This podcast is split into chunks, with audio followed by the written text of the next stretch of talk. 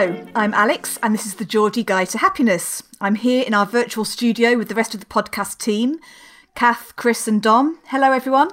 Hi, Alex. Hello. We're at episode five already. I don't know where the time's gone. How's everyone doing? Good. Really enjoying listening to the stories. Always good, always good. I'm nearly uh, halfway through the Great North Run solo at the minute. My legs are starting to feel 40 runs in, in 78 days. Yeah. Is that what you've got to do? 40 runs in 78 days? Yeah. It's a very specific Yeah. number. Why is that? Well, it started on June the 28th, which is when the very first Great North Run started. And then it's running until this, what would have been this year's um, Great North Run on the 13th. So there's 78 days between those two dates. And because it's the, it, it was going to be the 40th Great North Run this year. So all of the numbers come together. Wow. So, and have you got uh, to run a marathon each time? No, you, you can go out and no, could you imagine? um, just what just what you can really. They've they've got different stages as well. So um, if you run hundred miles, you get a bronze medal. If you run two hundred miles, you get a silver medal, and if you run three hundred miles, you get a gold medal. Wow. And do they use your So- GPS to check on you? Well, as you all know, I am a Strava queen, and if it isn't recorded on Strava, it didn't happen. So yeah, we're kind of using all sorts of uh, yeah things to keep track of it all. When I was at school, we used to do cross country, and they would make they would check that we would send us to run to the beach and back, and they would check that we'd done it by telling us to to bring a shell back. And uh, so I used to make I used to live near the beach. So I used to make a fortune selling shells every week. It was amazing. It's what paid for the house you're sitting in at the moment, isn't it? Yeah, Yeah. I love it. That's, that's an early sign of character. So yeah, I love running, so I'm enjoying it. It's keeping keeping the fitness up. It's yeah that that kind of uh, me time headspace. So that's always good. So I'm I'm quite glad to be sort of getting out every other day. It's keeping me happy. What about everyone else? Not running. Not running? Not running. Definitely not running. no. Get my hair cut. Oh, That was well that was an experience. I know it was great. I actually got a little bit emotional. Um, yeah, before I, no, before you judge me, um, it was the first, you know, the first time I'd actually been in a shop uh, for something other than food um, since February, and you know, I really like getting my hair cut. It's sort of a chance to kind of sit back for for an hour, have somebody just kind of mess around with your head. An hour. Well, I, well, yeah, I take my son with me. We have our haircut at the same time, so we're there for quite a while. What are you saying? yes, listeners, he's not got very much hair. All right, just uh, for for the avoidance of doubt. Um, and yeah, so you know, it's it's like a monthly ritual. So I, I take my son, we both go there, and the guy that does our hair is called David. He's really really good. He's really chatty. And, uh, and it's just a really nice experience. So we were just kind of sat there, and it just felt like normal. And then I think, oh, I've, I've really, really missed this. Just kind of chatting with people, and, and I'm not a chatty person usually, but you know that's you know that's a nice space to be in, uh, nice kind of relaxing time, and I just like having short hair at the end of it as well. So it's all it's all good. Um, so yeah, feels like a reclaiming a bit of normality there. I still haven't braved the hairdressers yet, as you can see from my my fringe is past my nose now. Yeah, Me too. Man, as is yours, Kath. Oh, I'm gonna have to bite the all- bullet and go. You're all eating a meal in front of a starving man. Sorry. All right. Yours yours is all on on the the, the other end though. Yeah, I've got an upside down head. Yeah. Actually, that's a good point. If we, if we sort of turn my camera upside down, would I look like you? Is that maybe? I don't know. I don't know. We're all now tilting our heads. Yeah, we're Yeah, all this, this bit doesn't this bit doesn't really work in podcast format. Let's move on. No. Shall we introduce this week's guest interview? I think you. Um, yeah, let's crack on. Our podcast interview this week is with Jo Cundall, who is the Senior Advisor for Culture at the Community Foundation, who have funded this project.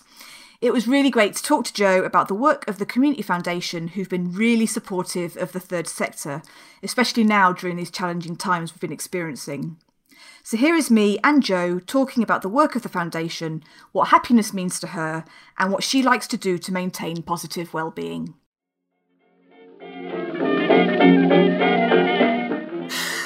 So, Jo, thank you so much for agreeing to chat with me today. Um, I understand you are um, sort of senior advisor for culture at the Community Foundation. Um, I was just wondering whether you could just, for those of you, that, for those people that don't know, could you just tell the listeners a little bit about what the um, the Community Foundation um, is, you know, the, the, work that it does, and a little bit about the Newcastle Cultural Investment Fund? I can. Um, I really love my job title. Senior Advisor for Culture for the Community Foundation, Tyne and Wear, in Northumberland. Um, I love it. Can you put that on a badge? I love it because it, I, am not 100% sure it exactly says what I do. Um, and it works in some contexts. So it works in the um, kind of in the philanthropy context, but not necessarily in the arts context. So sometimes when I'm in meetings with lots of arts and creative people like yourself, and I say that, I feel a bit like, oh, it's not that I think I can advise you on your culture. um, so basically, my my so the Community Foundation Tyne and Wear Northumberland is an organisation that exists to match um, generous people with local causes. So um, we have a range of funds. We've got over 300 funds um, and they all have um, variety of criteria and kind of different motivations behind them. So then um, there's individuals who've set up funds, there's charities, there's organisations, there's families, and there's a whole myriad of reasons why people would set up funds. And it's been really eye-opening to me to um, to see the motivations behind that. Um, and within that um, within those funds, we have um, approximately 15 funds which are have an arts focus. Um, and my responsibility is to ensure that those funds are spent on um, on arts projects um, and enabling people to access the arts.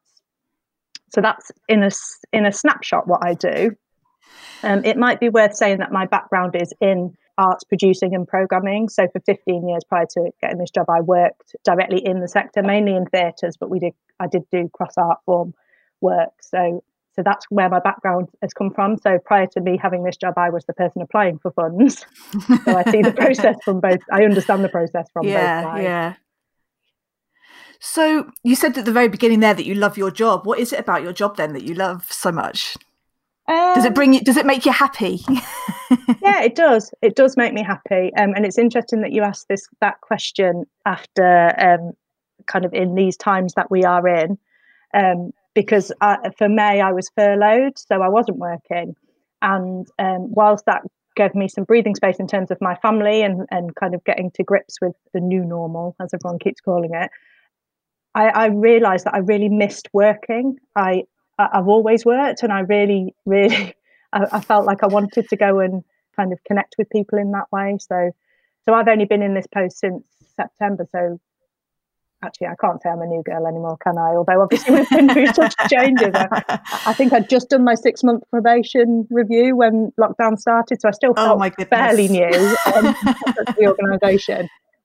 But you know, it's a lovely organisation to work for. Um, there's a really um, a really nice kind of atmosphere in the office, and I enjoy being with people and working with people and kind of having different opinions to people and kind of just you know having those those robust discussions. Um, but it is a great organisation. It, it's very um, values driven, and it really feels like the values that are at the top of the organisation kind of filter through and instill, are instilled kind of through everything we do. And I and I I value that. So, how can people find out more then about the Community Foundation if if they if they're interested in looking for for funding for projects and things? Well, the best source of information is our website. Um, although we've got you know following us on social media is also a good place because lots of lots of things are um, kind of announced on that. We um, there's a newsletter that you can sign up for, which goes out fortnightly, which details all of the funds that are open um, at any one time. Um, that have specific call outs, specific criteria. So the way the Community Foundation works is that we are open all the time. So we, you can apply to us at any point um, if you've got a project, you you submit your proposal for that project, and what happens behind the scenes is because we've got 300 funds and lots of different fund advisors working on those, um, they're picked up, and we try and match that fund uh, that project to a fund. Mm-hmm. Um, so it's not so we do have funds that are specific call outs where you could say, um, you know, we need arts projects in Newcastle that look at you know something very specific. Um, but at any point people can apply. So it's I, I didn't quite understand that before I um, kind of really got into the into the job, into the organisation. That we are open all the time. Um, it's not you don't have to shape things to fit our criteria. We do have Yeah. funds like that as well, but you Uh-huh. but we also are open to your to everybody's ideas, and we will try and match that the other way. So it works both ways. I think that's really good to know for, for groups who perhaps don't don't know un, understand that I, I, I guess and and so they they know that yeah if, if they don't fit a certain criteria for one grant fund there is the opportunity perhaps that they might be relevant to to something else. Yeah, that's really good to know. So the Geordie Guide to Happiness then um, is you know a brand new brand new project. We're just sort of getting started with it. What was it about it that the community foundation thought we we want to fund this So one of the big funds that I manage is the Newcastle Cultural Investment Fund, which is a Newcastle City Council funded project that they um, that we manage on their behalf, and we have some rolling funds that we can apply to for that projects can apply for. We also do core funding through that pro- through that fund. So there's organisations that are, get three years of core core funding. So it's it's one of the biggest funds that I manage, and this project came through as a project application, which was at the back end of last year. Mm, it feels- feels like an age ago. it's a very different world. Absolutely. So in early early 2020, um, we were myself um, as part of a wider panel. Well, actually, not as part. I sh- sorry, I know I'm ra- rabbiting a bit here, but I should explain that it's a set. Though these applications were assessed by an independent panel. Um, so whilst I kind of assess the information as it comes in and make recommendations to the panel, it's a panel that makes decisions about what they they think should be awarded, um, and that that panel is made up of a couple of people from the council and then some independent um, people with experience and knowledge within the sector, within the arts sector and the funding Mhm. sector.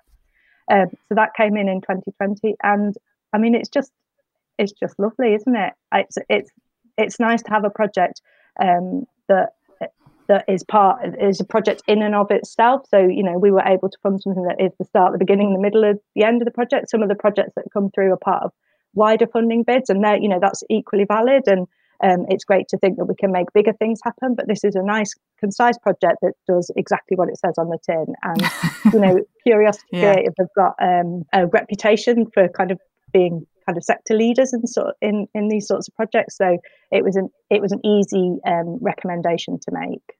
Obviously, this this was pre-COVID, but it feels even more pertinent that in terms of its subject matter right now.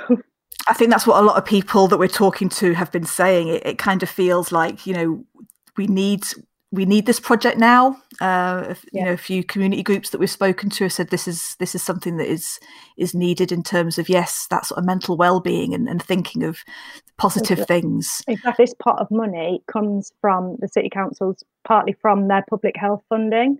So that kind of ability to show how the arts can have a positive impact on health and well-being is, you know, that that's the the thrust of the whole of the whole fund. So this. And, and it's about place. So this kind of really hit both nails on the head because it's Mhm. it's very much about that um, Geordiness, Newcastle-ness, um, and about that health and well-being. So it kind of it was a, a bit of a no-brainer, really. That's good to know. So uh, no pressure as well. So we'll. Uh... I'm interested to see what people say in, in the context of you know, Geordies have a reputation, don't they, for being cheerful and canny. I'm not a Geordie, as you may notice from my accent. neither neither of us are. Yeah, we're we're adopted adopted Geordies. Yeah, that's what I always say. I'm an honorary Geordie. uh, the, the the project team have been sort of talking exactly about that, about what you've what you've just said there about uh, you know the, the Geordie element to it, what what makes that bit sort of unique, I suppose.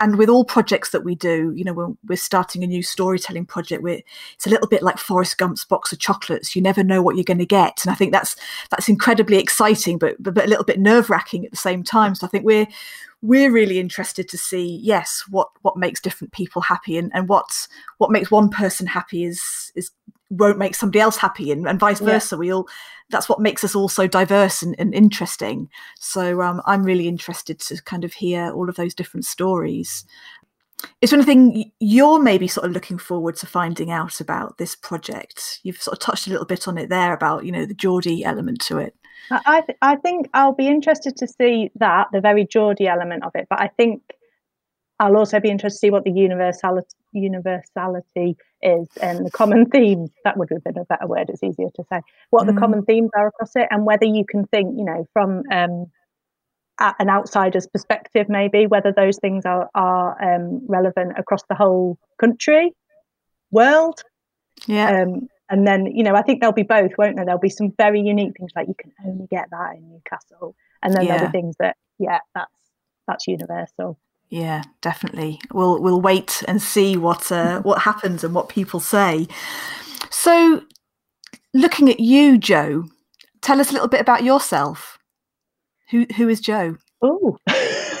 who is Jo? It's a very deep question for for a Monday. the easiest question in the world. Just tell me a little bit about yourself, Jo. uh, so uh, I'm Jo. I'm forty. I um I've lived in Newcastle since 2002, so 18 years, which is actually oh. the longest I've ever lived in one place. Same as me, yes. Ah. I'm, 40, I'm 40 and I came here in 2002 to do my uh, my masters at, at university. Ah, well, I so I did a degree in English literature and film studies in Sheffield, and in my last year at university, came to visit my brother, who had moved to Newcastle for a job and basically ended up copping off with his flatmate, um, who then became my husband. Um, but there was, there was a bit of a time time after that. So when I graduated from university, my parents had moved from where I grew up, which was in the Midlands, whilst I was at university. So I didn't want to go home because they didn't live there anymore, and I didn't want to go and live where they lived because I didn't have any friends. So I thought I'll just start again. So I moved to Newcastle because my brother was here, and um, I quite fancied his mate.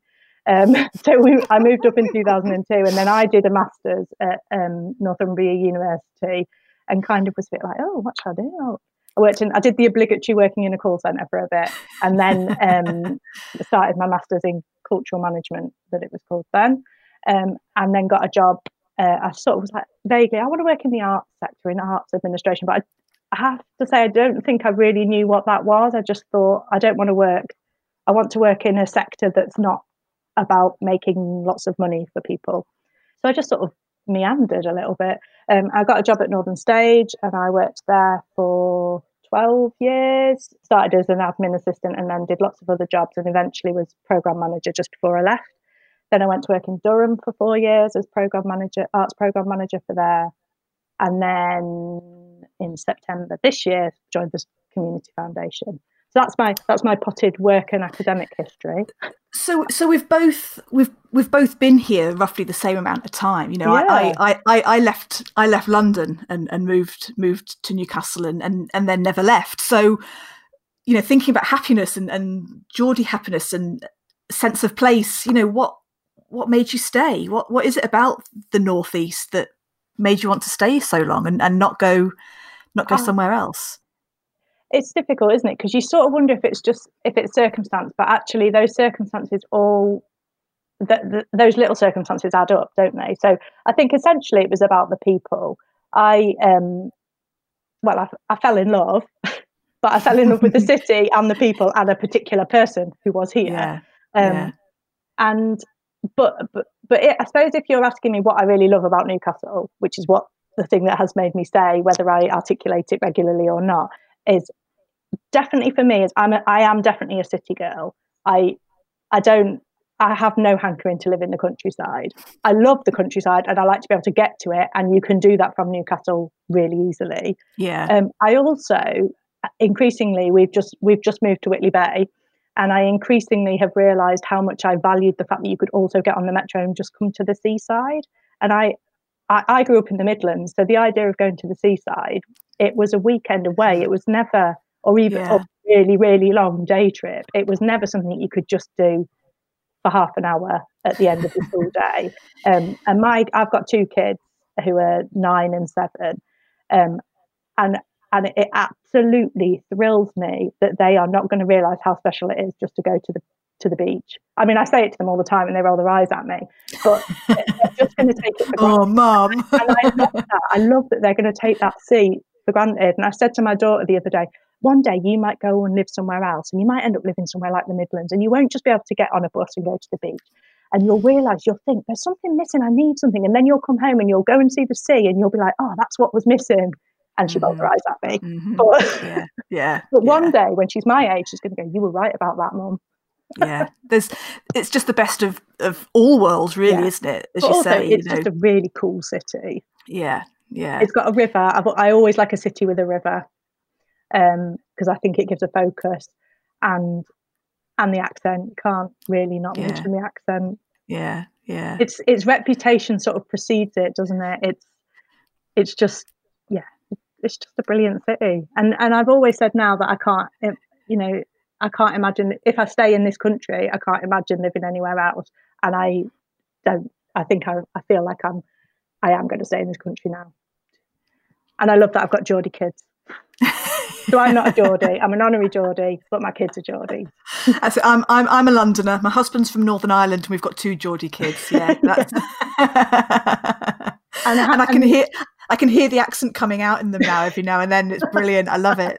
and I um my um so uh, I moved my brother moved here then I moved here and my mum and dad have now moved up here because they're like well it's a really nice part of the world and our grandkids and our kids are there so why wouldn't we so now they've Yeah. moved here so oh, actually that's great. even though none of us were born here my whole family is here now Fab. which is quite bonkers really so, how you know thinking about happiness? You know how how do you define happiness? What does happiness mean to you? I so I I think I'm quite an in some ways I'm quite an all or nothing person. Um, but I but I've been thinking about this obviously ahead of this session, and I think for happiness, in term for me, in terms of happiness, I think it's it's not a it's not that euphoric. Oh my god, I'm so happy. It's the contentedness, just feeling like, and I suppose again, it's hard to not have this conversation without referencing current times very much. It's just uh, a steady line Mm-hmm. you know no dramas just that for me is perfect happiness where you're just like oh, everything feels all right and manageable I was going to ask you the F word. Yeah, how how do you? What does it feel like? How do you? How do you know that you're happy? yeah it it it it's steadiness for me like Mhm. maybe that's at my point this point in my life now when i was younger it was you know feeling like you know that those feelings of euphoria or like anything is possible or, or, but now it is just steadiness and i don't know if That's- something about age or having respons- more responsibilities than i used to for me now happiness is ah, Yeah. a bit Yeah. you know I, I quite like a bit boring I know this might not make the most exciting podcast. I was going to ask about time, yes, and whether you know have you know what you thought was happiness when you were 15, 16 Mm. will be very different to when you're 20 something to 30 something and, and so on and so on. I, Yeah. I'm just When I I suppose when you're younger, particularly when you're 15, 16, happiness there's a lot about how other people perceive you as to how you gain, Mm. you know, if you feel like you've got friends and if you feel popular and um, and Mm. I definitely was like that. I felt like I needed other people to validate my own happiness. Whereas I think Mm. now I feel much less like that, and I feel like I've understood that it has to sort of come from within. Although I'm not, I'm not saying that uh, people have to be responsible for their own happiness because I think we all have a responsibility to try and make other people happy where you can. Um, Mhm. But I do think I've just become more at ease with myself and more um, accepting of myself as time's gone on. So, so that feeling of content, so you know, steadiness is easier to achieve because it's not reliant on external sources.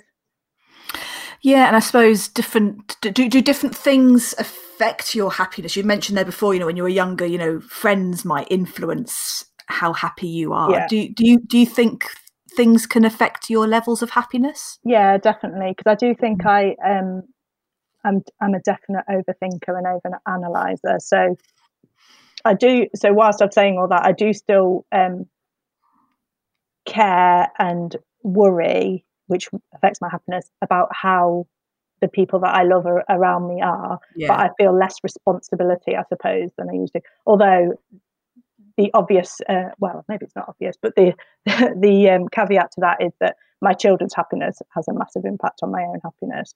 So Yeah. when they're content and steady and um, calm, I feel happier. But as I'm sure lots of people understand, children children don't feel in content and calm enough, calmness. Yeah, I know that feeling for sure. Um, But I am trying So- to instill in them that they have to take responsibility for their own happiness. They can't just expect other people or other things to mhm. make it for them. Yeah, that's a good point. And I think they yes, they sort of start to become a bit more aware of that as they get as they get older, I guess, don't Yeah. they?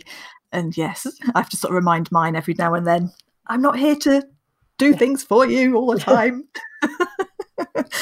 so what what makes you feel happy? You know, what do you what do you do to feel happy? Are there particular things, activities Yeah. that, that help with your Swimming. happiness? Swimming Swimming. is my happy place. Mhm. Um, but as part of our motivation to move to the coast was to be nearer the sea. Um, I'm not saying I'm going to swim in it all the I was going to time. say, are you, are you one of these people that are out in the sea? I, I have. I did last week. I did, um, or the week before. I did do two sea swims, and I and I do love it. For me, water is one of my. Just being in water is a happy place for me. I like the physical exertion of swimming, um, but I also just like the the quiet that you get when you go underwater. And um, I have quite an overactive kind of thoughts and worry process a lot of the time, but I just managed to calm it, and it's just something about water just stills it for me. Mm. Can you remember when that love of swimming began? I I think I've always had it. My mum and dad say that I was always a water baby. Like wherever we went, I would. Um, I don't know if it was because I grew up in the Midlands, but if there was sea, I would just get in it. It didn't matter how cold it was or within reason.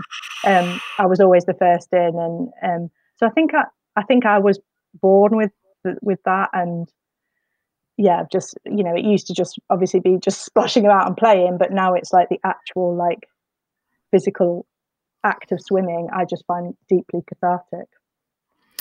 It's interesting because my my ten year old loves swimming. She's done her level ten, and she's she was doing lifeguarding um, relatively recently as well.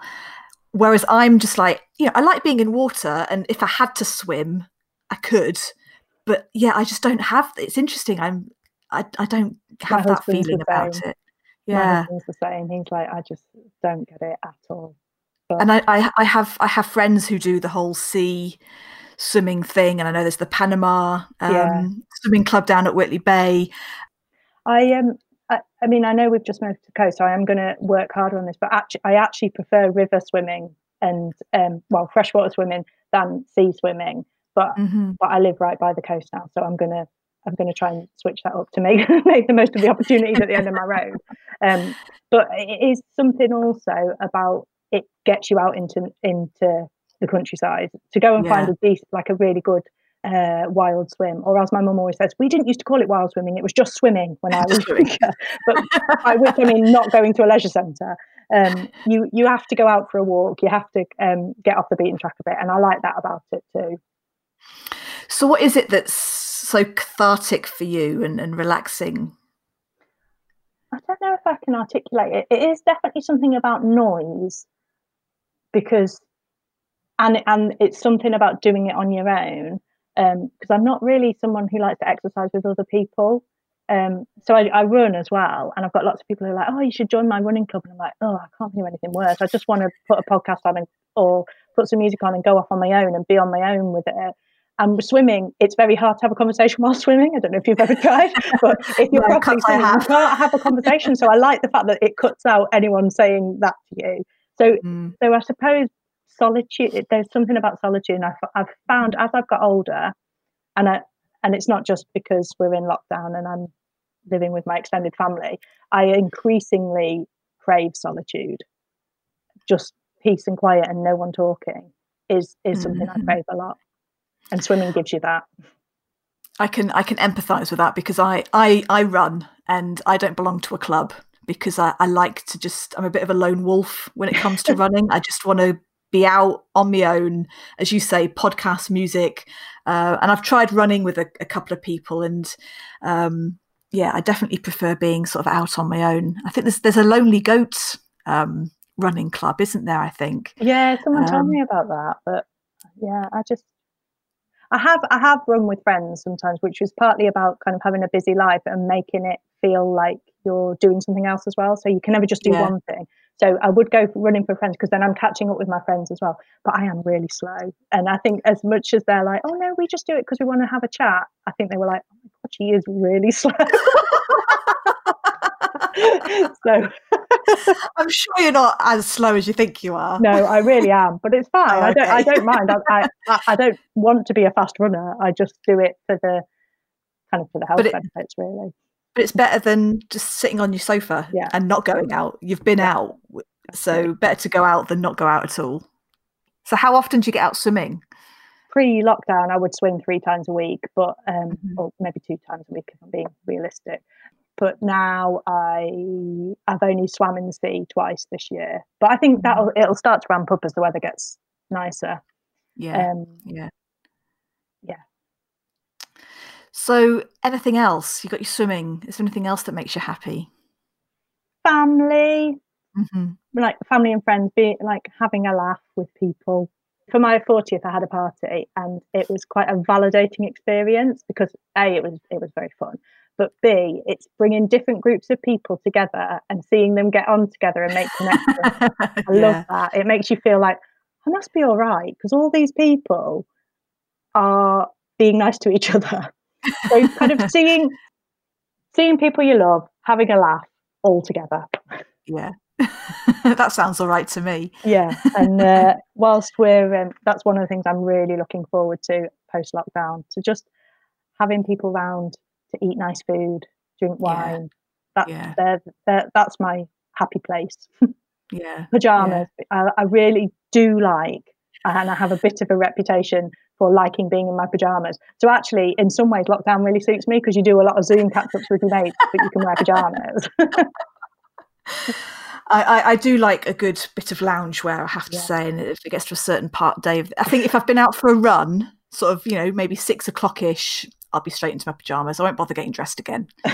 oh yeah, I'm a bit earlier than that quite often. I think they have said that uh, sales in pajamas and loungewear have, you know, it's one of the one bits of clothing that has kind of gone up during Yeah. uh, during the lockdown period. yeah, for sure. Not surprised at that. So, okay, so this is this is a, an interesting mix of stuff. I'm liking it. So we've got swimming, we've got family and friends, and we've got pajamas. and and solitude. I like the solitude and as well. So yeah. kind of two extremes there. Anything else, Jo? Um, I feel like that's quite a good summary of it. Pajamas, people, swimming. They're probably some of my defining things. Um, I feel like I should make more about my kids. Like my kids obviously make me happy, but Well, yeah, but I think surely. I mean, I they also make me infuriated too. Absolutely it's that kind of love love hate relationship isn't it yeah i think uh, and for most people family and friends is is a given so yeah for us we're wanting to kind of for, for this project kind of Yeah. explore um other things as well those those random things that you wouldn't you wouldn't expect and I do do Yeah. that thing. It, there was a bit of a phase of it on social media a few years ago where you had to say three things you were grateful for at the end of every day, and they could be kind of small things. And I, I do, I've always sort of done that. Gone, um, like, what, what things do I want to take from today? And they can be really tiny things, can't they? Like just like a look, the way you, or hearing your kids laugh, or just a look that your kid gives you that is filled with love. So I do, I, I am quite good at really like looking at the little tiny things. I remember, I remember one of them once was I'd had a really bad day at work. This was pre community foundation, I should add. Um, and I was like, God, I really can't think of anything good today. And then I was like, although I did wear my new coat and then discovered that it had fleece lined pockets, and that made me happy. but I don't know if that was a sign of how unhappy I was. That that was my positive thing from the day. oh, But I think it's yeah. important, isn't it, to go, oh, that little moment of happiness, that was worth something.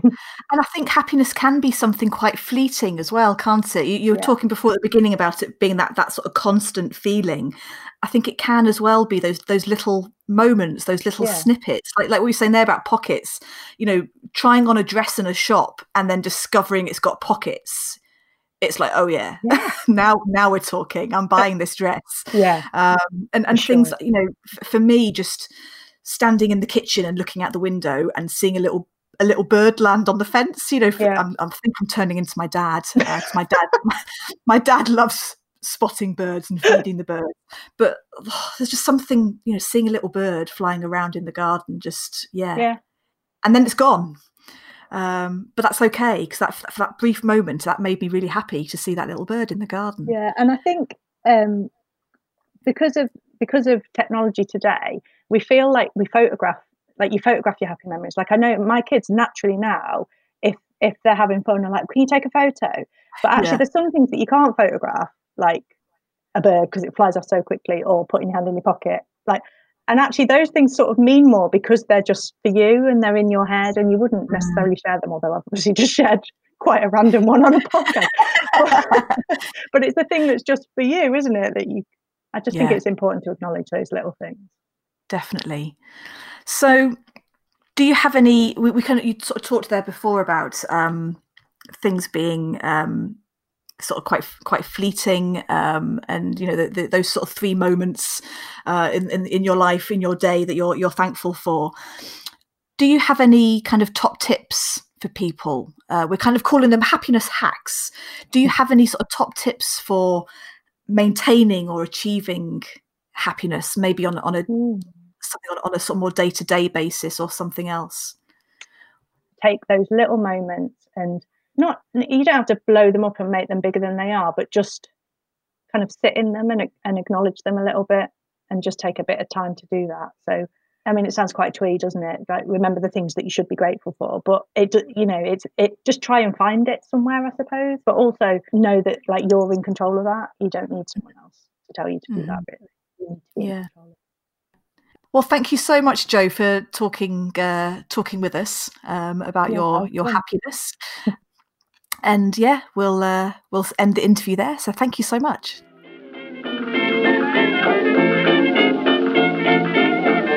So that was Jo, who works for the Community Foundation, who have funded this podcast project. What were people's thoughts, Kath? Oh, I- I really enjoyed this one. Um, thanks, Jo. um, overriding thing was she sounded so contented. Um, and I love the fact that uh, she's got Geordie kids, and because she's not a, na- a natural a natural Geordie herself, and their whole family seem to have adopted the Northeast uh, since she came to live here, and I totally got the point that she was talking about um, the relationship with the sea in terms of having it on her doorstep after not having it when she lived in uh, down down further down south. Um, and it reminded me about uh, my daughter went to university in Sheffield, and she f- she physically felt uncomfortable being so far away from the sea. And I couldn't understand it. I'd never thought about it before. But she says, "Mum, you don't you don't realise what it's like not to be near the sea." Which and I, so I was thinking about Debs when I was listening to that. Um, but the, the other thing was she talks about the water being a happy place, and actually it's it's my unhappy place. so um, so it was really interesting to hear her talk about that, and p- particularly there was one point where she she made a lovely, lovely noise that sounded like oh.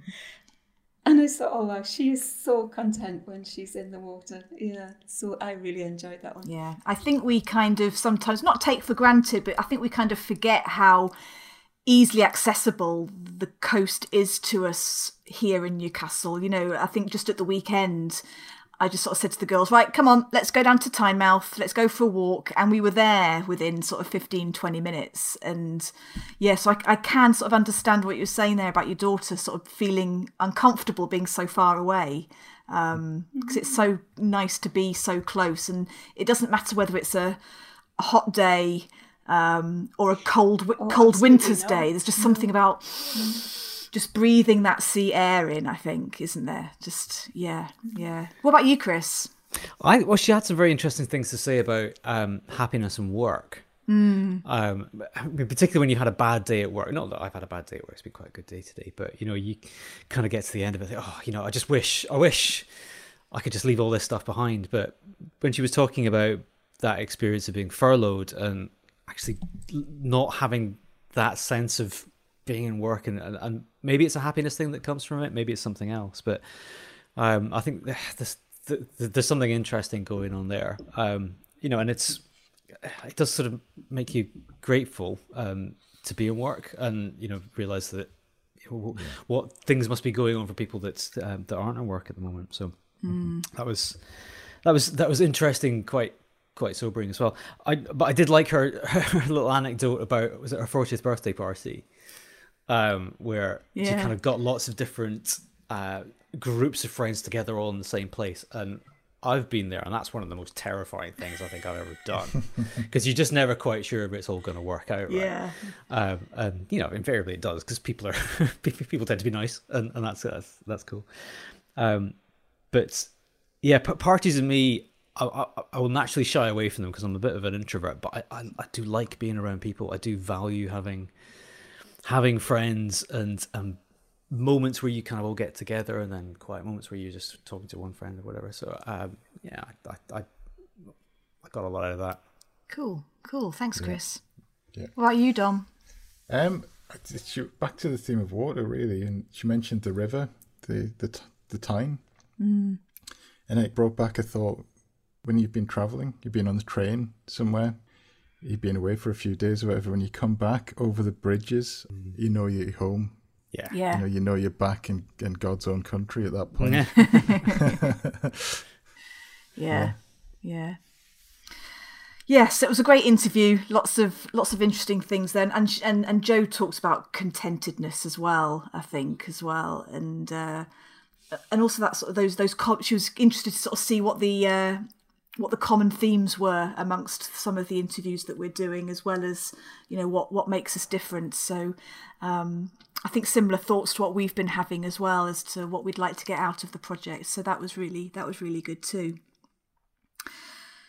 So, if you've been inspired by this podcast episode, then we'd love to hear from you. Uh, you can get in touch via email um, hello at thegeordieguidetohappiness.co.uk or you can find us on Twitter and Instagram at Geordie Guide, or Facebook, The Geordie Guide to Happiness. I'm going to hand over to Chris now for this last bit because uh, you interviewed our next interviewee for episode six. So I did. Chris, I did. I, I, I, interviewed Lucy Fenwick. Um, not somebody that I knew before, so that was quite an interesting conversation. But uh, we had um, a couple of episodes ago with somebody talking about adventures on the open road with um, VW campervans. But this uh, this was a conversation about uh, another way of exploring the open roads on, on two wheels rather than four. So uh, tune in next week, and you'll hear me ask Lucy questions like this. Are you one of these people that kind of likes to have people around you and hear her give answers like this? Yeah. Definitely, I'm definitely um, a people person. Um, I think that's been the hardest thing of this whole situation. Like, not especially when we're in full on lockdown, not not ha- seeing anybody. Like the most exciting thing was giving blood, um, and the nurse had to actually touch me to, to take my blood. I was like, wow. Fab. Thanks, Chris. And thanks for joining us for this episode of the Geordie Guide to Happiness. We hope you're enjoying all the different interviews. We certainly are enjoying listening to them each week and we hope you will join us again next week for another episode.